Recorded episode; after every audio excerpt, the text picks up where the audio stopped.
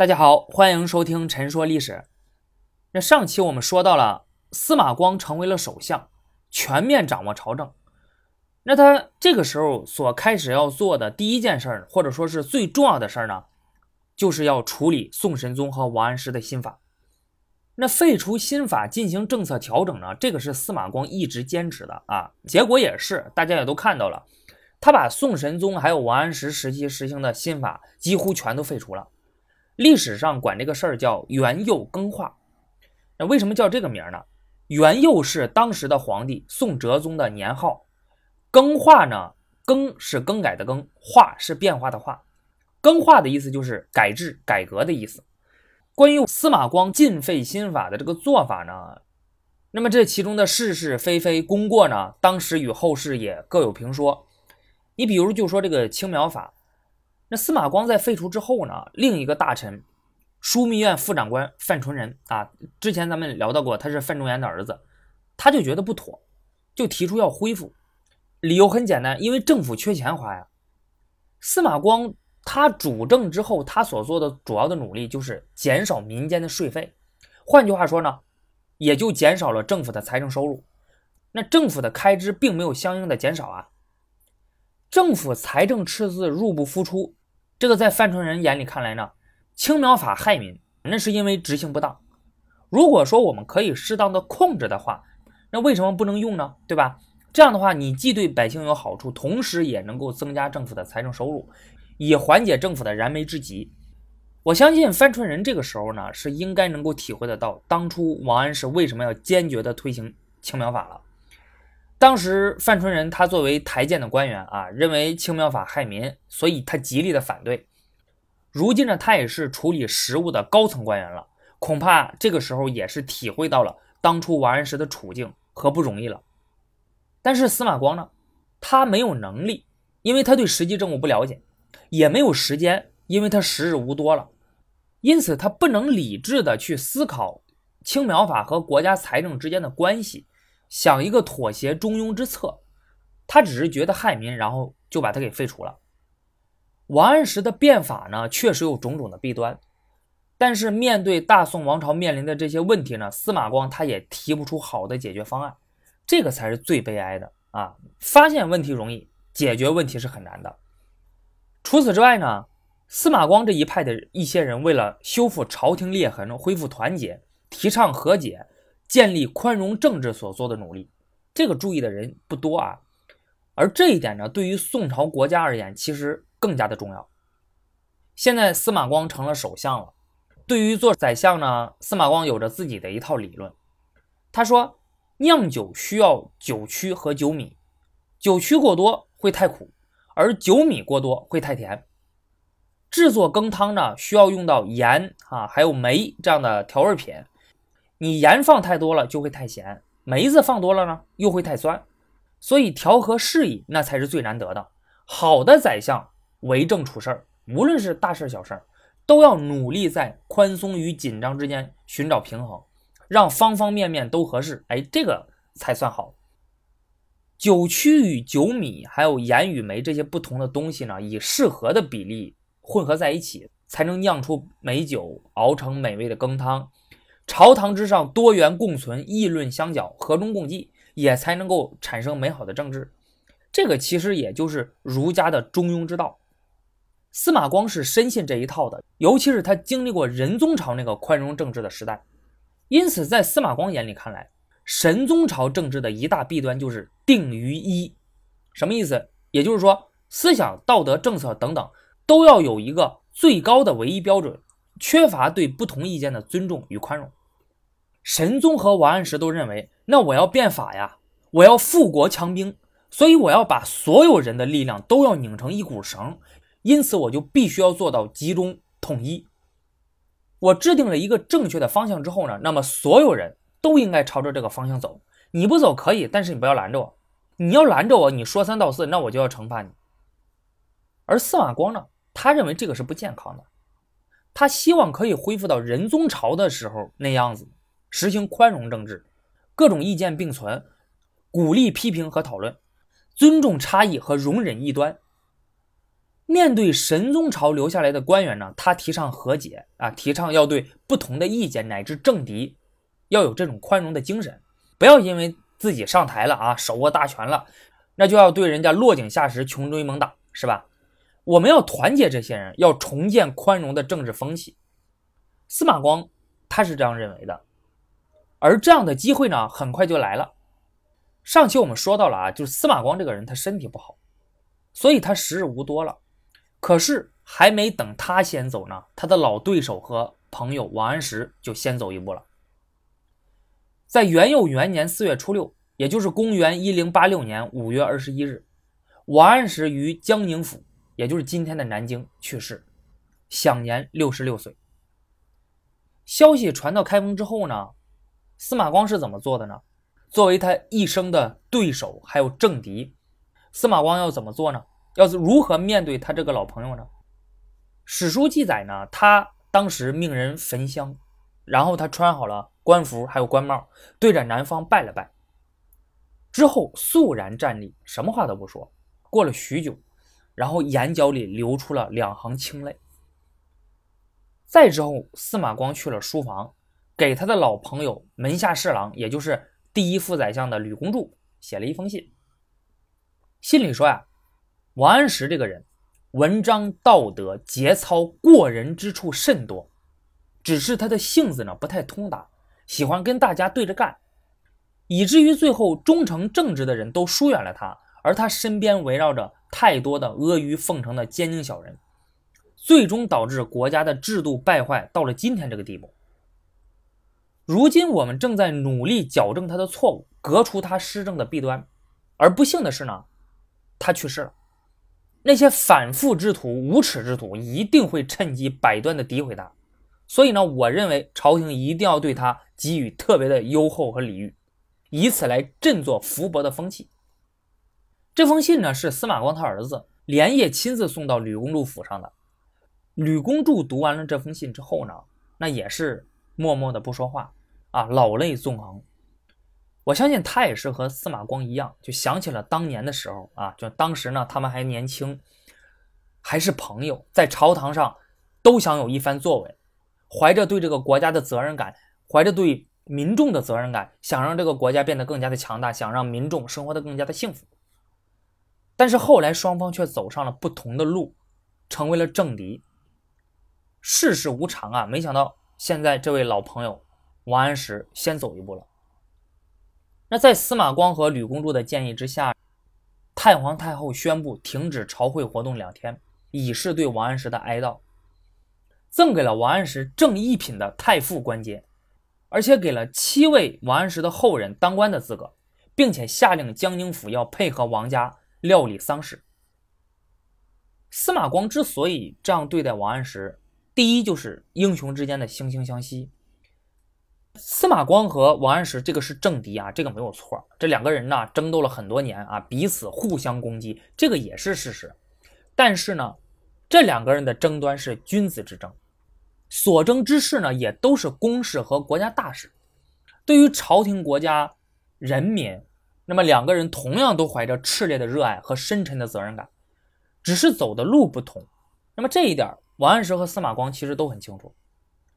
司马光这个人，他最重视的就是一个人的道德品质。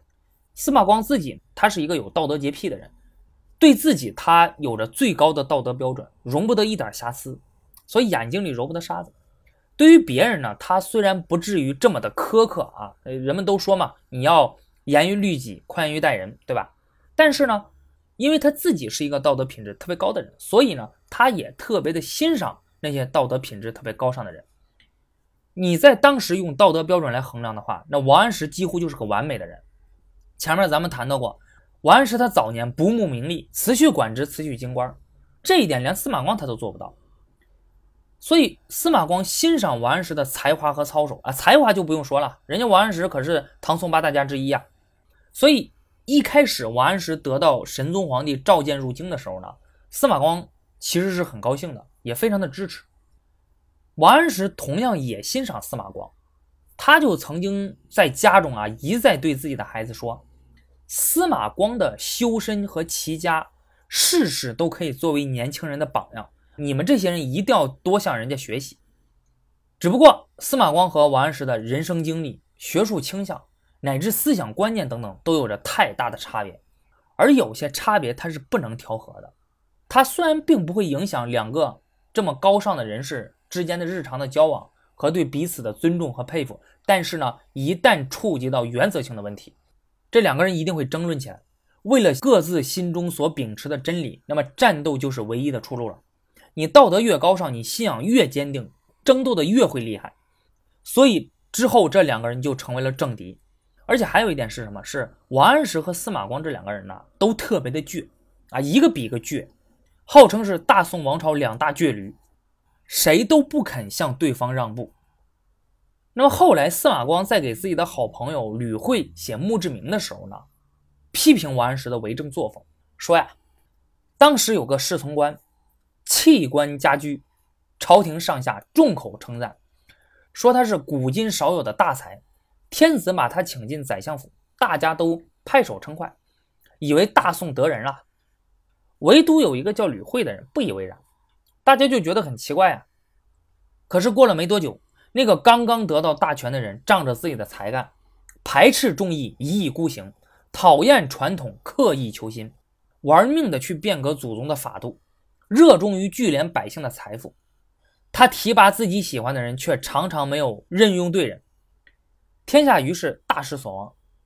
而吕惠屡次抗争无效之后呢，于是公开上奏，数落这个人的过失，说：“悟天下苍生必此人，如久居庙堂，必无安静之理。”那么这个人说的是谁啊？虽然司马光没有明文说啊，但谁都知道啊，他说的是王安石啊。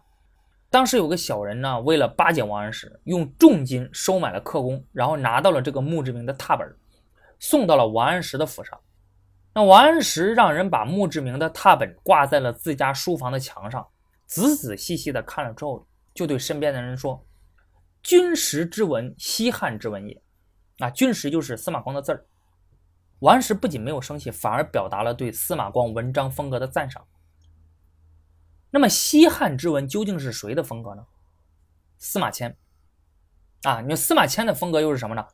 自由表达，真实记录。这一点大家看过《史记》之后就会很有感触。那墓志铭的性质呢，就接近于史书的传记啊。那实质上它是一个私家历史的记录。赵冬梅老师在《大宋之变》这本书里猜测呢。王安石称道司马光的文章是西汉的文章，对于司马光所列举的关于吕惠的事实呢，他并不否认啊，他觉得司马光说的这些事实确实是如此，他就是这么干的。王安石和司马光、吕惠他们的道路虽然不同，但是却同样有直面事实的勇气，只不过他们对事实的解读不同而已。对于上面干的这些事儿呢，他们都承认，只不过在司马光和吕惠的眼里看来。王安石走的这条路是错的，但是在王安石的眼里看来呢，这个却是通往正确的一条捷径。刚才我们说的呢，是司马光为什么要在王安石死了之后，以如此隆重的礼制规格来厚葬他的一个重要的原因啊，二者之间的惺惺相惜。其实不止如此，司马光这个时候已经是一个政治领袖了，他是反对派的老大，他是首相。他要顾全的是大局，是朝廷的体面，是大宋王朝统治集团内部的团结。司马光希望从本人做起，提倡和解，提倡对政敌的宽容。要革除王安石施政的弊端呢，又要通过对王安石身后事的处理来表达和解的意图，振作风气，维护团结。这个是司马光和吕公主想要的。然而呢，把王安石的为人和王安石的学问。和王安石在政治上的事业一分为二，区别对待，这个是很困难的啊！不是每一个人都有这样的认知高度的。这一点其实到现在也是，人们习惯的是什么？是因人废言，这是很多人常有的思维方式。就是说，这个人做了个错事儿，一竿子打死，全否定了。只要是跟这个人相关的，什么都是错的。既然王安石现在倒了。那么跟他有关的一切的人、一切的事儿，就都应该被打倒、被推翻。当时很多人都有这样的想法啊，你比如那个国子监司业，也就是呃宋朝当时最高学府的副校长兼教务长黄隐，他就是这么想的。王安石去世的这个消息传到太学之后呢，有太学生集资，打算为王安石摆设灵堂，公开祭祀，以表达自己的哀思。黄隐听说之后，就带着随从赶到了灵堂那里，把整个灵堂冲散了，然后还把领头的学生关了禁闭，罪名是非法敛财。黄隐的做法在太学生之中呢，引发了强烈的不满。什么叫非法敛财啊？你这分明是反对纪念王安石啊！现在皇上和太皇太后都已经停止上朝致哀了，为什么不允许我们哀悼呢？太学里这么多年读的那都是王安石的三经新义，我们受到了王安石的教导，我们就是王安石的学生啊！学生祭祀老师是天经地义的，你一个小小的官你有什么资格阻拦我们？而且现在朝廷还说了，要给我们太学生更大的自由。但是你现在却背道而驰，你把我们人给抓起来了，你什么意思呢？于是这些太学生就通过各种渠道纷纷上访。除了这件事呢，他们还告了黄隐别的事儿，比如说朝廷命令并没有禁绝王安石的三经心意啊，只是强调说不能只用王安石的心意。这个其实就已经恢复到了仁宗朝那个时候，这个学问百花齐放、百家争鸣的状态了。可是黄隐他在去年十二月到任之后呢，就下令把三经新义的那个书版、刻书的那个雕版那个给烧了，这样你就不能印刷三经新义了。而朝廷命令里面并没有禁止学生在写文章的时候引用三经新义。可是黄隐他在判卷的时候，只要一看到“新义”两个字儿跟他相关的语句，就会特别的生气，然后给这个卷子打个大红叉，哎，而且还会在旁边写上自己的。批评意见啊，上纲上线要要批一大通，最后还要把这份试卷张榜示众，让所有人都看看。当时有不少官员站在太学生这边，对黄隐提出了批评。你比如当时有个官员吕陶，他是一个台谏官员，他就说啊，关于经文意义的解释呢，无论古今新旧，最可贵的就是恰当、合适。汉代以来，儒家的解释未必全都是对的。而王安石的解释呢，那未必全都不对。善于学习的人可以做出自己的判断，我们又何必视古非今，厚此薄彼，一定要赶时髦呢？那想当初王安石得势的时候，他的书成了标准读物，天下流传。特别肤浅的那些人啊，就尊崇他，信奉他，把王安石比作孔孟之间的人物。现在王安石失势了，死了，这帮家伙又立刻与王安石划清界限，群起而诋毁。认为他的学问没有任何可取之处，这就是一群不明道理的混蛋。吕陶接着又说，士大夫最可怕的毛病就是势力跟风，不能独立做出公正判断。势力跟风这种行为呢，往小处说，那是一个人道德廉耻的沦丧；往大处说，就是社会风俗的败坏。吕陶这个人，他确实是有资格说这番话的啊，因为在神宗朝的时候呢。吕陶他就因为抵制破坏新法而遭到了贬黜，而在哲宗朝的时候，吕陶敢于反对司马光，在议法的问题上，他就不同意全面废除王安石的免议法，他主张呢要对两种议法兼收并蓄，所以你能看得出来，吕陶这个人他所秉持的永远都是自己心中的标准，他从来没有过势力跟风。但是你要说黄隐这个人是一个势利小人吧？好像也不是特别的公平啊？为什么这么说呢？因为在元丰五年，黄隐当时入朝当官的时候呢，当时啊，正是王安石的学问最盛行的时候。神宗皇帝就问黄隐：“天下学术宗派这么多，那以谁的为准呢？”黄隐说：“司马光。”而在出任国子司业之前呢，黄隐担任的职位是御史，他积极的弹劾神宗朝的旧宰相，支持司马光的政策调整。可以说，从头到尾，黄隐都没有改变过他的立场啊！他不是那种随风倒的墙头草。那么，黄隐他在国子司业的所作所为，唯一的解释只能是呢，在黄隐的心中看来，王安石和司马光是死对头，是你死我活的关系。他既然是支持司马光的，是司马光这一派的，那他就一定要把王安石的影响连根铲除。黄隐的这种行为呢，绝对不是个例。事实上呢，就在司马光、吕公著等人提倡和解、宽容政敌的时候，司马光一派中有不少人就蕴含着一种仇恨的力量、报复的力量。这种力量不顾大局，拒绝和解。现在如今他们大权在握了，又认为自己是正义的。神宗朝的很多的官员那都是奸邪，正所谓正邪不两立，所以我们一定要把他们打倒。首当其冲的就是邓婉。之前咱们谈到过这个人啊，这个人他因为歌颂新法，从一个小小的宁州通判，被直接提拔进了宰相办公厅，从此之后就青云直上，一直升官。他曾经。任谏官，又长期在御史台任职，所以到处宣传维护新法。只不过后来吧，他因为一点事儿得罪了王安石，所以就被贬黜了。再后来呢，又经过了多次的大赦和恩典，邓婉的这个官衔待遇呢得到了恢复。在四月四日，也就是王安石去世前两日呢，邓婉从邓州调往了扬州。然而呢，谁都没有想到的是。这个调动却惊动了当时的新任殿中侍御史林旦，林旦就上书指责邓婉人品下流，是个天生的两面派马屁精，又说邓婉冥顽不灵，从邓州改任扬州尚且心怀不满，因此请求太皇太后对邓婉严惩。由于林旦的弹劾，朝廷将邓婉的任命从扬州知州改为了滁州知州。虽然你别看都是知州啊，但是你想想，滁州那个地方怎么可能能比得了扬州的富庶和繁华呢？对吧？这个其实实际上就是惩罚他了。林旦看了之后却仍然不满意，继续穷追猛打。他要求朝廷要削去邓婉一切的官职，把他流放到边远的地方，终身不予恢复，以谢天下。邓婉这个人虽然当年曾经荒唐过，但是无论如何也罪不至死啊。况且呢？邓婉已经为自己当年的行径付出了代价了，朝廷又有什么理由对邓婉削官夺职呢？而且最重要的是，如果你这样把邓婉给处置了，那么所有那些在王安石时代曾经逢迎拍马的那些官员都将不寒而栗，不能安心本职工作。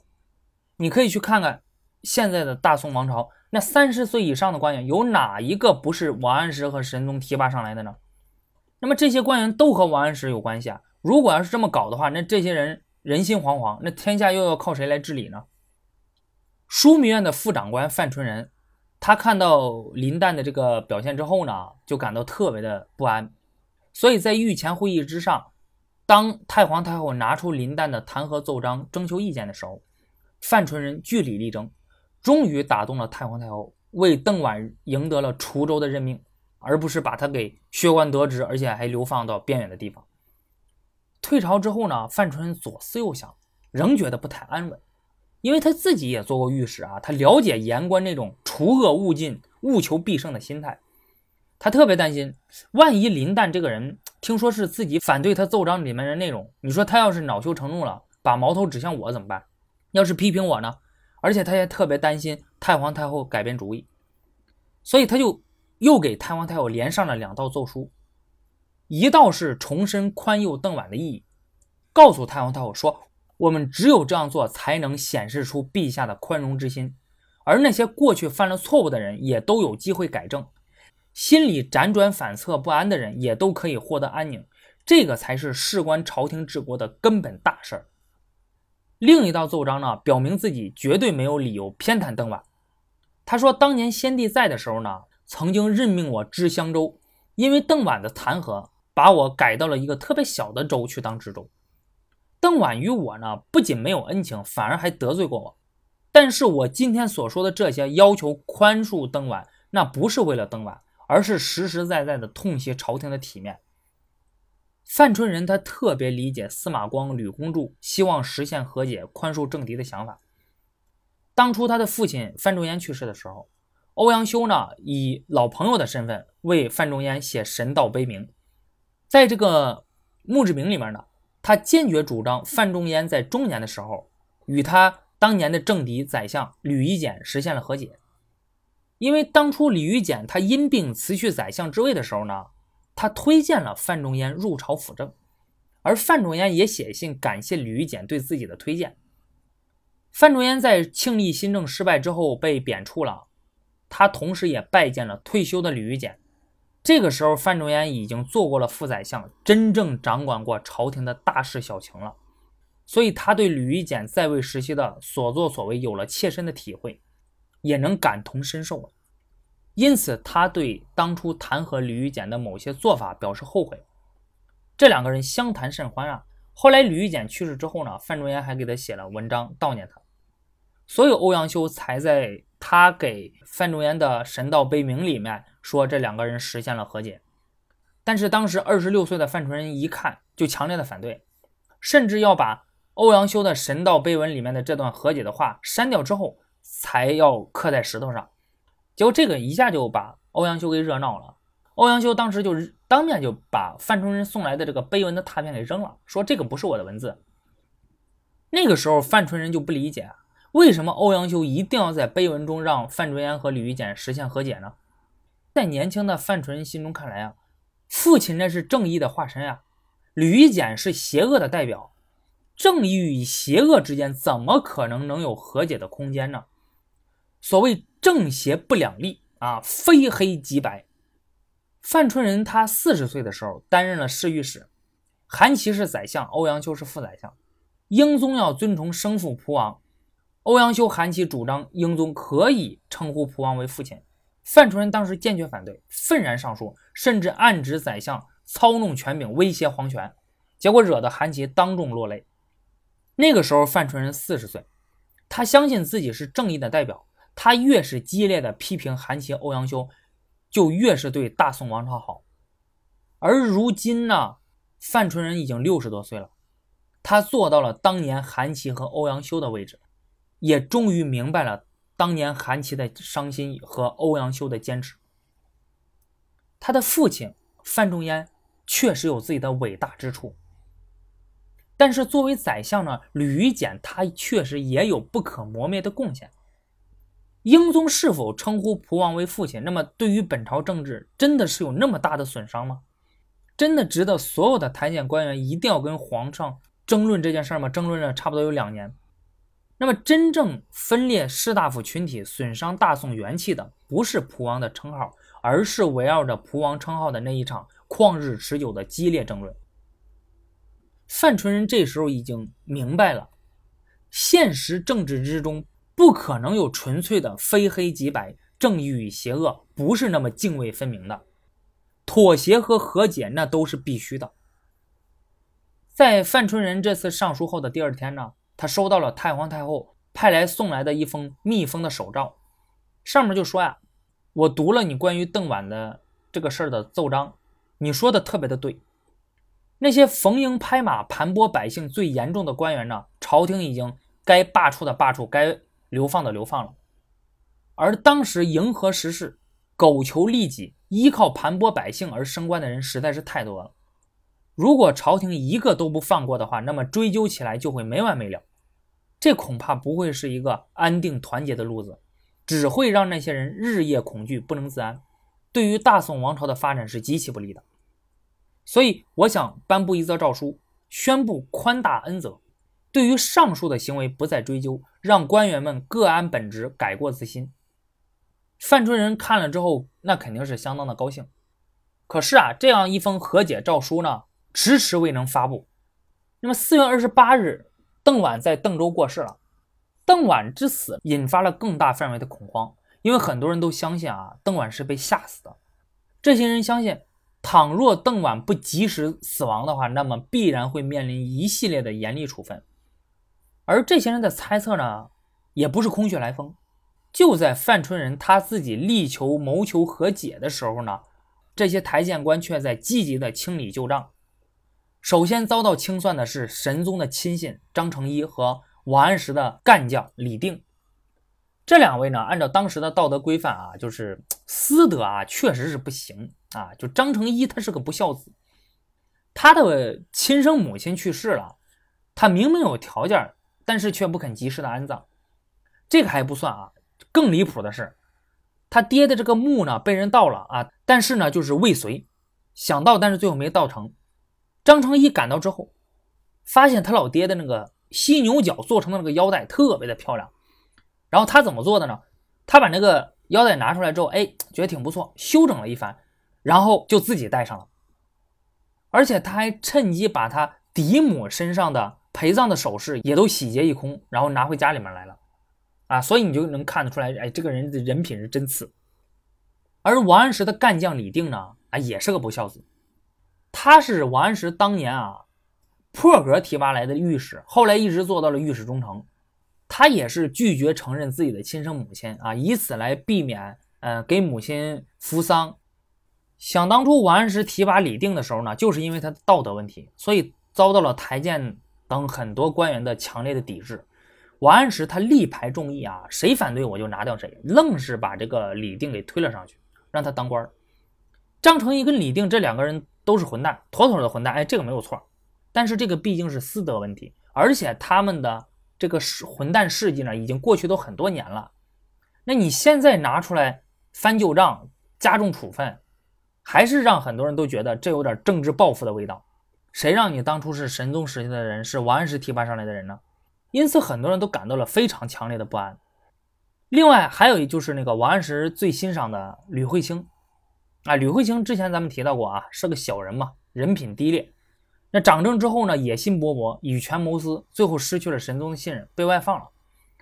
当了十几年的地方官，哲宗继位的时候呢，他当时正在担任太原知府，兼任河东路军政长官啊，负责整个河东战区的边境防御。吕惠卿外放已久，远在河东，而且遭到了王安石和司马光两大阵营的唾弃，所以他对于中央政治已经基本上是毫无影响力了。按道理讲，不应该有人再去找他的麻烦了。吕惠卿应该是安全的。可是呢，吕惠卿的旧账还是被翻了出来。第一个发现目标的就是苏辙。苏辙他弹劾吕惠卿说：“像这种小人，天生邪恶，安于不义，性本阴贼，有喜害人。”若不死亡，终必为患。他希望朝廷可以严惩吕惠卿。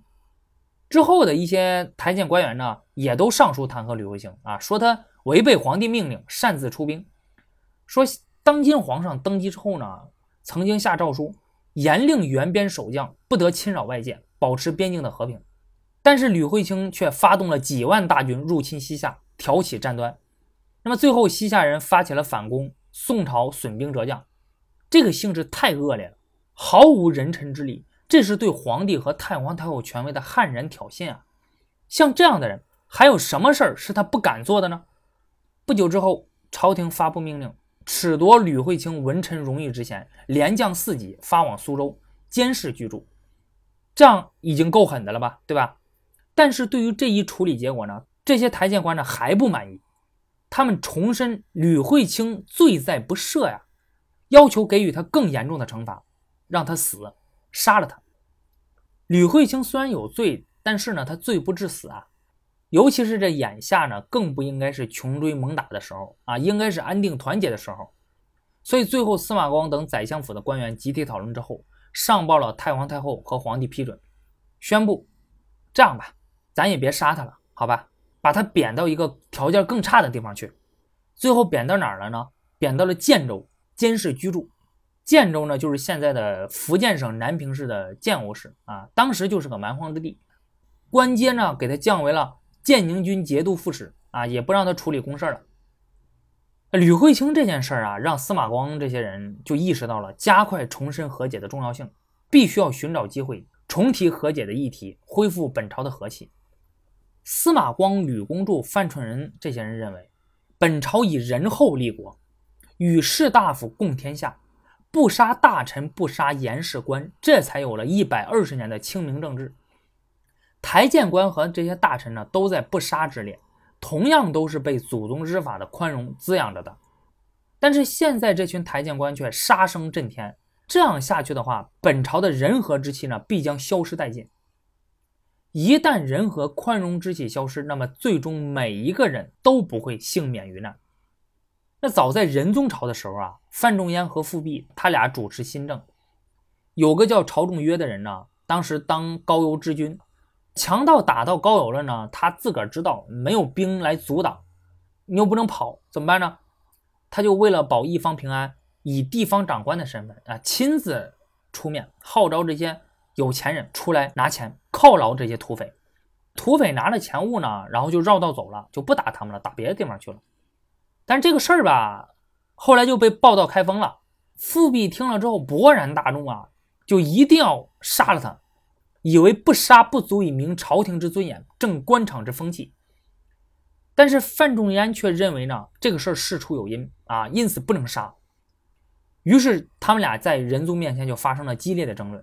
最后在范仲淹的坚持下，朝中约的这个人的脑袋呢，算是保住了。富弼当时非常的不服气，就质问范仲淹为什么一定要这样做。范仲淹私下里就跟他说呀：“本朝不杀大臣，这是非常仁厚的好的传统。”你今天撺掇皇帝杀死一个朝中约不要紧，万一他杀的手滑了，杀的顺手了，早晚有一天会杀到你我的头上啊！关于和解这个事儿呢，不久之后，这个重申和解的机会被吕公著找到了，这就是贾仲民任命案。贾仲民是谁呢？他在神宗朝那时候担任大理寺丞期间呢，和时任御史中丞的蔡确遥相呼应，专门就重伤那些忠良的大臣。但是后来因为他有事儿，他就被贬到了地方担任副州长。现在贾仲民副州长这个任期已经满了啊，回朝，正在等待新的任命。所以这个人的到来啊，就引起了殿中侍御史林旦的注意，就是前面那个嫉恶如仇的哥们儿啊，就到处弹人。林旦他旧事重提，就弹劾贾仲民当初陷害吕公著这个事儿。要求要严惩贾仲民。太皇太后看到这份奏折之后，忽然就产生了强烈的好奇，她想要看看吕公著会怎么样处理这个旧仇人，于是问吕公著怎么办。吕公著却提出要求，任命贾仲民为州长。哎，你看这个分明是提拔了啊！不仅没有惩罚，反而提拔了。太皇太后就非常的不明白，说你为什么要这样做呢？吕公著就说。这个人的确害过我，啊，我也很恨他，但是呢，他已经得到了惩罚了。如今我现在正处于宰相之位，倘若贾仲民因为过去的错误而获罪了，那么这会向天下传达什么样的信息呢？惩罚贾仲民那是小事儿，但是朝廷却因此丧失了宽容的大体，这才是大事儿啊！朝廷大体是司马光、吕公著、范春仁。反复陈说，极力维护的恶要除，但是除恶不能伤了和气。王安石的路线，他统治宋朝十几年了，几乎眼下所有的官员都是在王安石路线下成长起来的。政策的调整和高层的人事变动已经让他们感到不安了。如果再继续扩大打击面的话，那只会让不安的情绪持续的发酵。如今神宗朝的旧领导们，蔡确、张敦，对吧，都已经下台了。可是朝廷的各项政策和措施呢，仍然推行不力，似乎各地的官员都在犹豫观望。尤其是最近朝中接二连三的处理神宗朝的旧臣，让他们深感不安。经过这些事儿之后，高太皇太后终于下定决心，准备要发布和解诏书了。这封诏书是这样写的：先帝变法，目的是要行宽厚之政，让老百姓得到好处。而某些官员呢，不能体会朝廷本意，一味的追求立功受赏，导致先帝法令在推行中出现重大偏差，政策制定不当者有之，搜刮聚敛毫无节制者有之，奸邪附势者有之，掩盖错误者有之，结交权贵者有之，开边生事者有之。上述种种对民生造成了极大的伤害，时间越久，弊端越突出。导致舆论一片批评之声。倘若不加以肃清的话，必定会扰乱纲纪。朝廷因此呢，对其中的罪大恶极者进行了贬谪驱逐。但是这也造成了其余相干人等日夜恐惧、焦灼不安。因此呢，我以为呢，当此新政初开之际，一定要存续朝廷大体，昭示宽容之恩。对于上述人等，一概不再追究弹劾。令其改过自新，安心本职。这封诏书，第一对神宗朝做了一个总结，结束争论，稳定人心。那先帝的政策出发点绝对是好的，问题都出在了执行层面上。保住先帝这面旗帜，才能避免思想的混乱，维护大局的稳定。第二是肯定太皇太后摄政以来惩处贪官污吏、整肃政风、调整政策的做法。那么罪大恶极者一定要惩处，这个事儿大快人心。第三，宣布整肃的结束，整肃是必须的，但是绝对不能扩大化。如果一旦扩大化，朝廷就乱了。第四，就是要给那些在神宗王安石时代成长起来的官员吃一颗定心丸啊，让他们能够和朝廷同心同德，不用再担心会被人弹劾了。我既往不咎。这封信号明确的和解诏书呢，相当于一次专门针对官员的大赦，目的就是要营造团结的氛围，把官僚集团从旧日的恩怨、恐惧还有焦虑之中解脱出来，共同应对当下的治理任务，应对朝廷的大事儿。说实话啊，我在看到宋朝的这段历史的时候呢，我就想到了现代发生的一件事儿，那就是在。一九七七年，香港政府发布的特赦令，在上个世纪六七十年代的时候啊，香港的警务人员的贪污腐败是非常严重的，因此，在一九七四年，香港政府成立了廉政公署，调查腐败，取得了很好的成效，但是呢，也造成了绝大部分警察的人人自危，因为在上个世纪六七十年代的时候啊，那个贪污受贿呢，已经成为了香港社会的主流风气了，整个大环境都如此。这当时严重到什么程度啊？就像当时有人说的那样，贪污在香港警察队伍之中已经成为了一种生活方式，就像晚上睡觉、白天起床刷牙一样的自然。当时百分之九十以上的人都贪污受贿，很多人甚至都不得不被动受贿。可是廉政公署他也要查这些人，那么这些人就人人自危，心中不安，最后引起了强烈的不满，然后他们游行示威。冲击廉政公署抗议，最终权衡再三，香港政府发布了特赦令，指示廉政公署停止追究香港警察在一九七七年一月一日之前所犯下的一切腐败行为，除了那些案情特别严重或者说逮捕令已经发出的除外。那么这个特赦令呢，最后其实起到了一个非常好的效果啊，因为香港警察大部分就不再闹事儿了。那么这些人也能够安于本职工作了，而香港的连接环境也不断的提升啊。那到现在为止，香港的连接程度基本上是位居亚洲第五。而宋朝的这封和解诏书其实也想起到类似的效果，但是后来实际的发展呢，就是这封和解诏书真正出来的时候，出乎了所有人的意料，因为最终的版本删掉了其中至关重要的一条。那便是前面提到的说“言官不得再行弹劾”这八个字儿，你没有这八个字儿，就整个诏书就成了一纸空文了。那意思就是说，其他人还是可以弹劾这些人的，还是能追究他们的。那么究竟是什么力量让太皇太后改变了心意呢？就是那些台谏官员，当时的御史中丞刘志、殿中侍御史林旦，还有左司谏王元叟等等啊，咱们前面都提到过这些人。他们纷纷上书，猛烈地攻击这封和解诏书，说他名义上是安慰罪人，但其实却是要约束台谏官，不让人说话，惩处一两个奸臣，就担心他们的同类会恐惧，因此而感到疑惑啊，要说好话来慰劳他们，这分明是姑息他们呐。这样一则诏书颁布之后呢，老奸巨猾的这些人倒是安心了，可是忠臣义士呢？陛下您怎么能够让他们安心呢？他们该如何自处呢？说的义正辞严。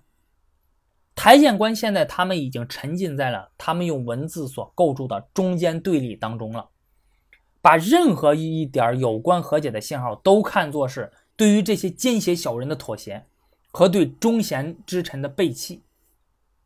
而太皇太后此时显然是缺乏作为一个最高统治者应有的格局、胸襟和定见，啊，这个也可以理解，对吧？因为他之前没有什么政治经验。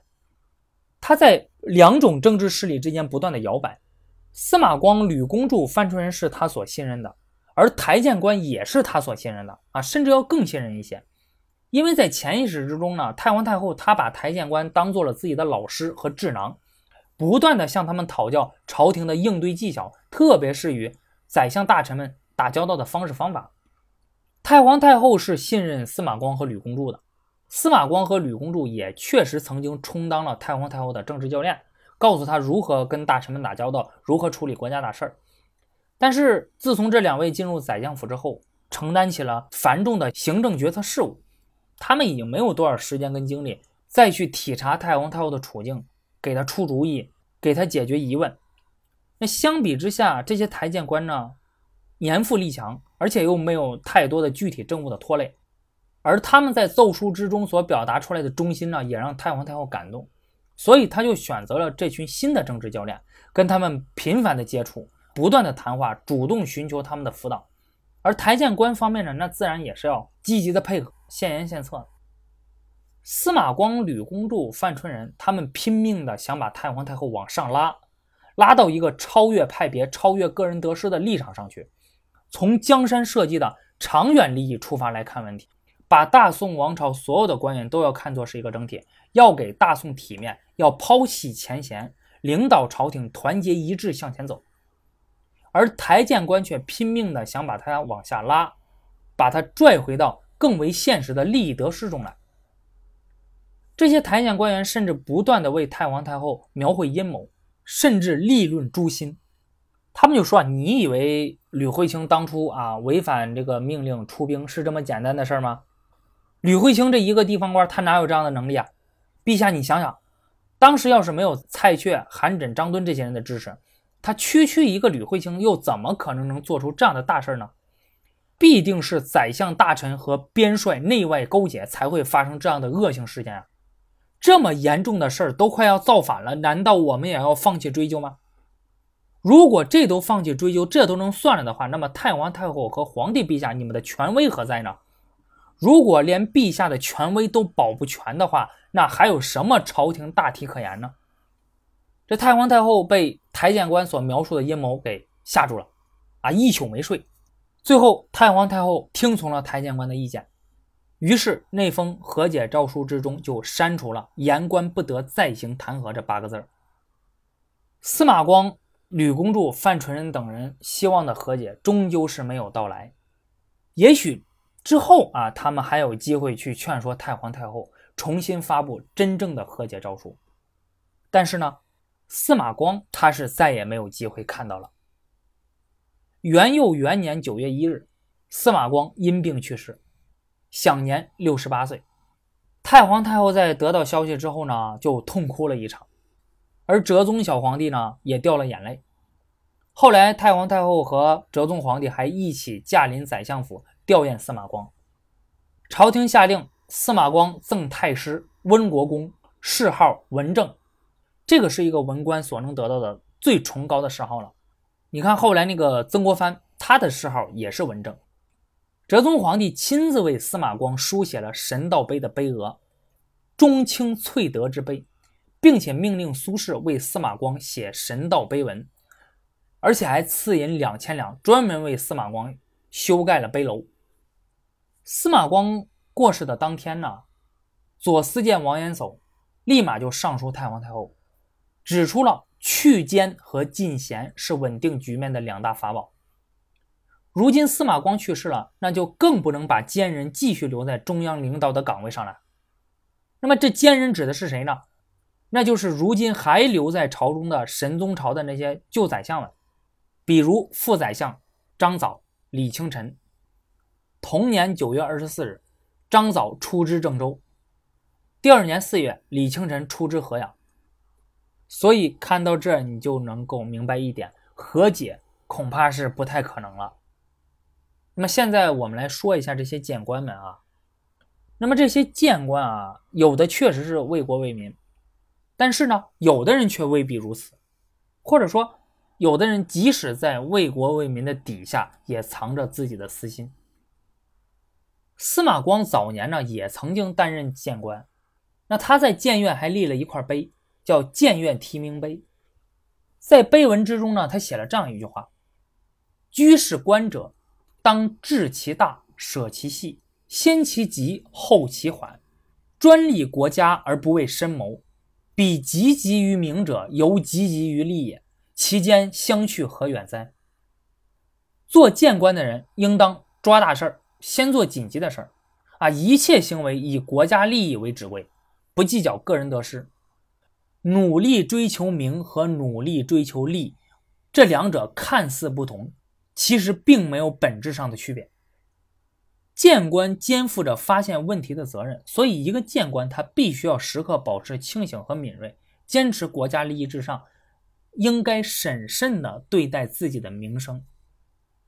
某些台谏官员为了自己出名，啊，获得不畏强权、勇于坚持真理的美名，啊，或者因为这样他可以呃为自己积累下丰厚的政治资本啊。你纵然当时遭到了贬黜呢，但是后来却能够官至高位。他们敢于当面顶撞皇上，公开跟宰相叫板，专攻大臣的隐私，对某些事情穷追猛打。对于受过良好儒家教育、有着崇高理想的士大夫而言呢？安贫乐道，拒绝金钱的诱惑，也许并没有那么难，但是难的是拒绝名声的诱惑。好名声本身就透着清高，那可能比好那些金钱、好那些美女，可能显得高级多了。但是如果把名声本身作为对象呢，你不择手段的去追逐它，那么求名跟求利其实也就没有什么区别了，最终都是人欲望的泛滥。好。那我们开头讲过了，那么这个系列的主题是大宋之变，时间是从一零六三年英宗即位到一零八六年哲宗初司马光离世，二十四年间宋朝政治由盛转衰。如今呢，司马光去世了，那么大宋之变的最后一年也就结束了。但是大宋之变的影响呢，却并没有结束。大宋之变之后，宋朝的政治是如何发展的呢？大宋之变这二十四年间，究竟给大宋王朝带来了什么呢？我相信大家通过前面的讲述也都知道了，但是我还是想再多说一些。而这些内容呢，就等我们下期再聊。顺便说一下，下期呢也是我们这个系列的最后一期。好，那本期节目就到这里了，我们下期再见。